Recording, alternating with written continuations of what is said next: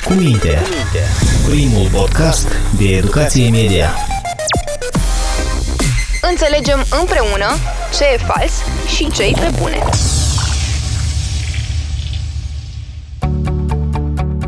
Un editorial și o știre intră într-un restaurant. Hei, de ce toată lumea mă confunde cu tine? întreabă știrea. Nu am idee. Noi nici măcar nu suntem pe aceeași pagină, răspunde editorialul. Acesta este un banc pe care l-am auzit câțiva ani în urmă de la un coleg jurnalist din SUA, o glumă populară în rândul ziariștilor americani. Din păcate însă, în ultimii ani, bancul a devenit un adevăr, or foarte des, tot mai des, atunci când citim sau ascultăm știri, dăm peste opinii. Știu, nimeni nu le-a interzis și inclusiv un jurnalist are dreptul la propria părere despre un lucru sau altul. E cetățean până la urmă. Totuși, în presă, opiniile au spații speciale, dedicate, iar amestecul dintre ce s-a întâmplat și ce cred eu despre ceea ce s-a întâmplat într-o știre este inadmisibil. Bună! Sunt Ana Sârbu și astăzi, în cea de-a treia ediție a podcastului cu minte, încercăm să explicăm cum facem diferența între știri și editoriale, dar și de ce e periculos să le punem pe toate într-o oală. Cu minte. Primul podcast de educație media. Pentru început, să clarificăm cele două noțiuni. Știrea relatează pe scurt despre un fapt sau un eveniment și trebuie să răspundă la câteva întrebări. Ce, unde, când, cum, de ce. Cam atât. În știre, lipsește cu desăvârșire părerea jurnalistului. Toate informațiile se bazează pe surse, funcționari, experți, martori, suspecți și alții. Informații care sunt verificate de jurnaliști înainte să ajungă în știre. Scopul jurnalistului în acest caz este doar să informeze. Editorialul este un articol de opinie, un text în care jurnalistul are dreptul să spună ce crede despre un fapt sau un eveniment. De obicei, e vorba despre evenimente actuale și importante în societate, iar cei care scriu editoriale sunt ziariști cu experiență, care cunosc foarte bine domeniul despre care scriu. Altfel spus, un nume greu. Într-un editorial, scopul jurnalistului este să analizeze, să explice, să spună ce crede, nu să informeze. Într-o lume ideală, dacă deschidem un portal informațional, vom vedea categorii precum politic, social, economic, etc. și o altă rubrică numită editorial sau opinie. Anume acolo vom găsi tot felul de păreri pe diferite subiecte.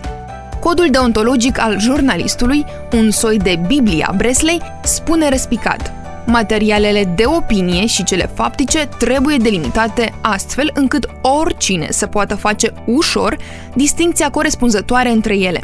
Ei, știu că teoria sună bine, dar trăim într-o lume nici pe departe ideală, iar ceea ce găsim pe multe dintre portalurile noastre informaționale arată un pic altfel. Există o problemă mare în ceea ce privește respectarea normelor deontologice de către mass media în general. Jurnaliștii, de exemplu, încă nu pot face diferență între un material de opinie și o știre. Sau, de fapt, mai bine spus, ghedați de anumite intenții ascunse, ei nu vor să facă diferența între aceste două. În ultimul timp, însă, presa din Republica Moldova, și dacă ne referim aici la știri, în foarte multe cazuri nu mai putem vorbi despre respectarea principiului de bază a unei știri, care este separarea clară a faptelor de opinii. Și am să vă aduc aici un simplu exemplu. Monitorizările care le fac eu de aproape peste 4 ani arată că acesta, adică amestecul faptelor și opiniilor, este cea mai admisă abatere deontologică de către jurnaliști. Și cel mai probabil aici e că ea a fost admisă de toate instituțiile media monitorizate.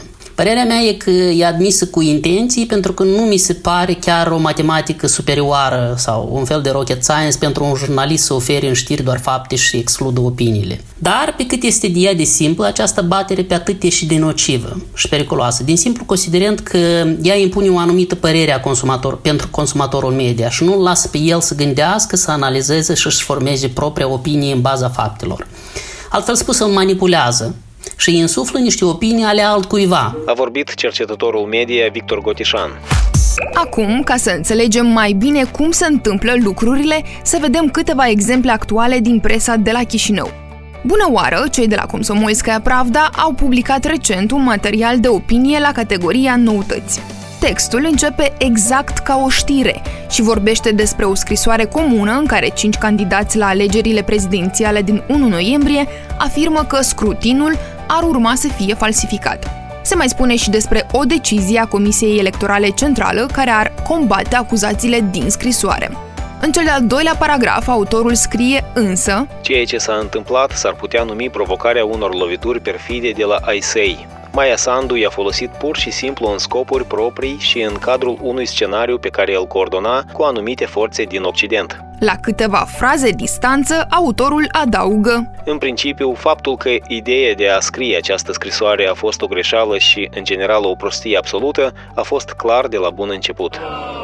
În acest text, jurnaliștii de la Komsomolskaya Pravda au recurs la un amestec dintre fapte și opinii, spunându-ne că o anumită inițiativă ar fi o greșeală, o prostie, o provocare sau că cineva ar face ceva în scopuri proprii. Deci merită condamnat. Or, ăsta e doar punctul de vedere al unei redacții, nu adevărul în ultimă instanță. În acest fel, jurnaliștii vor să ne inducă o anumită părere. Ei nu ne lasă să analizăm și să tragem propriile noastre concluzii. Prezintă ei acest text drept o știre de la categoria politic, deci mulți o iau pe bune. Un alt exemplu este cel al portalului Noi.md care a publicat recent, din nou, la rubrica politic, un text cu titlul Apocaliptic. Scopul discipolilor lui Soros este distrugerea Moldovei ca stat. În articol se vorbește despre anumite scopuri pe care le-ar avea în Moldova cei care sunt finanțați de miliardarul George Soros. Autorul își exprimă de nenumărate ori propriile păreri și aduce o serie de acuzații, lucru inadmisibil nici măcar în materialele de opinie, dar amite în știri. Spre exemplu, se afirmă că Americanii au început să facă totul pentru a distruge moralitatea, sistemul principiilor morale de bază și să impună norme umane alternative de moralitate. Și acest lucru se întâmplă peste tot. Are loc absolutizarea libertății individului, sunt distruse autoritățile. Astfel de opinii sunt generale, neargumentate, creează o impresie subiectivă despre un anumit om sau popor și dezinformează. E în regulă să avem anumite opinii despre cetățenii Statelor Unite. Nu este însă în regulă să le expunem în presă drept fapte, pretinzând că informăm corect și obiectiv, așa cum ar trebui de fapt. Sper că acum ai înțeles cât de important este să nu iei un editorial drept o știre.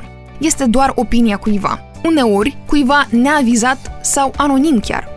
Într-o știre, părerea jurnalistului nu trebuie să existe, așa că ai grijă ce alegi să consumi. Iar dacă nu ești sigur, mediacritica.md și podcastul cu minte îți vin în ajutor. Filtrează cu mintea trează. Podcastul cu minte este realizat de Centrul pentru Jurnalism Independent cu sprijinul Ambasadei Finlandiei la București, în cadrul proiectului Instrumente inovatoare de educație media pentru cetățeni bine informați. Cu minte, primul podcast de educație media. Înțelegem împreună ce e fals și ce e pe bune.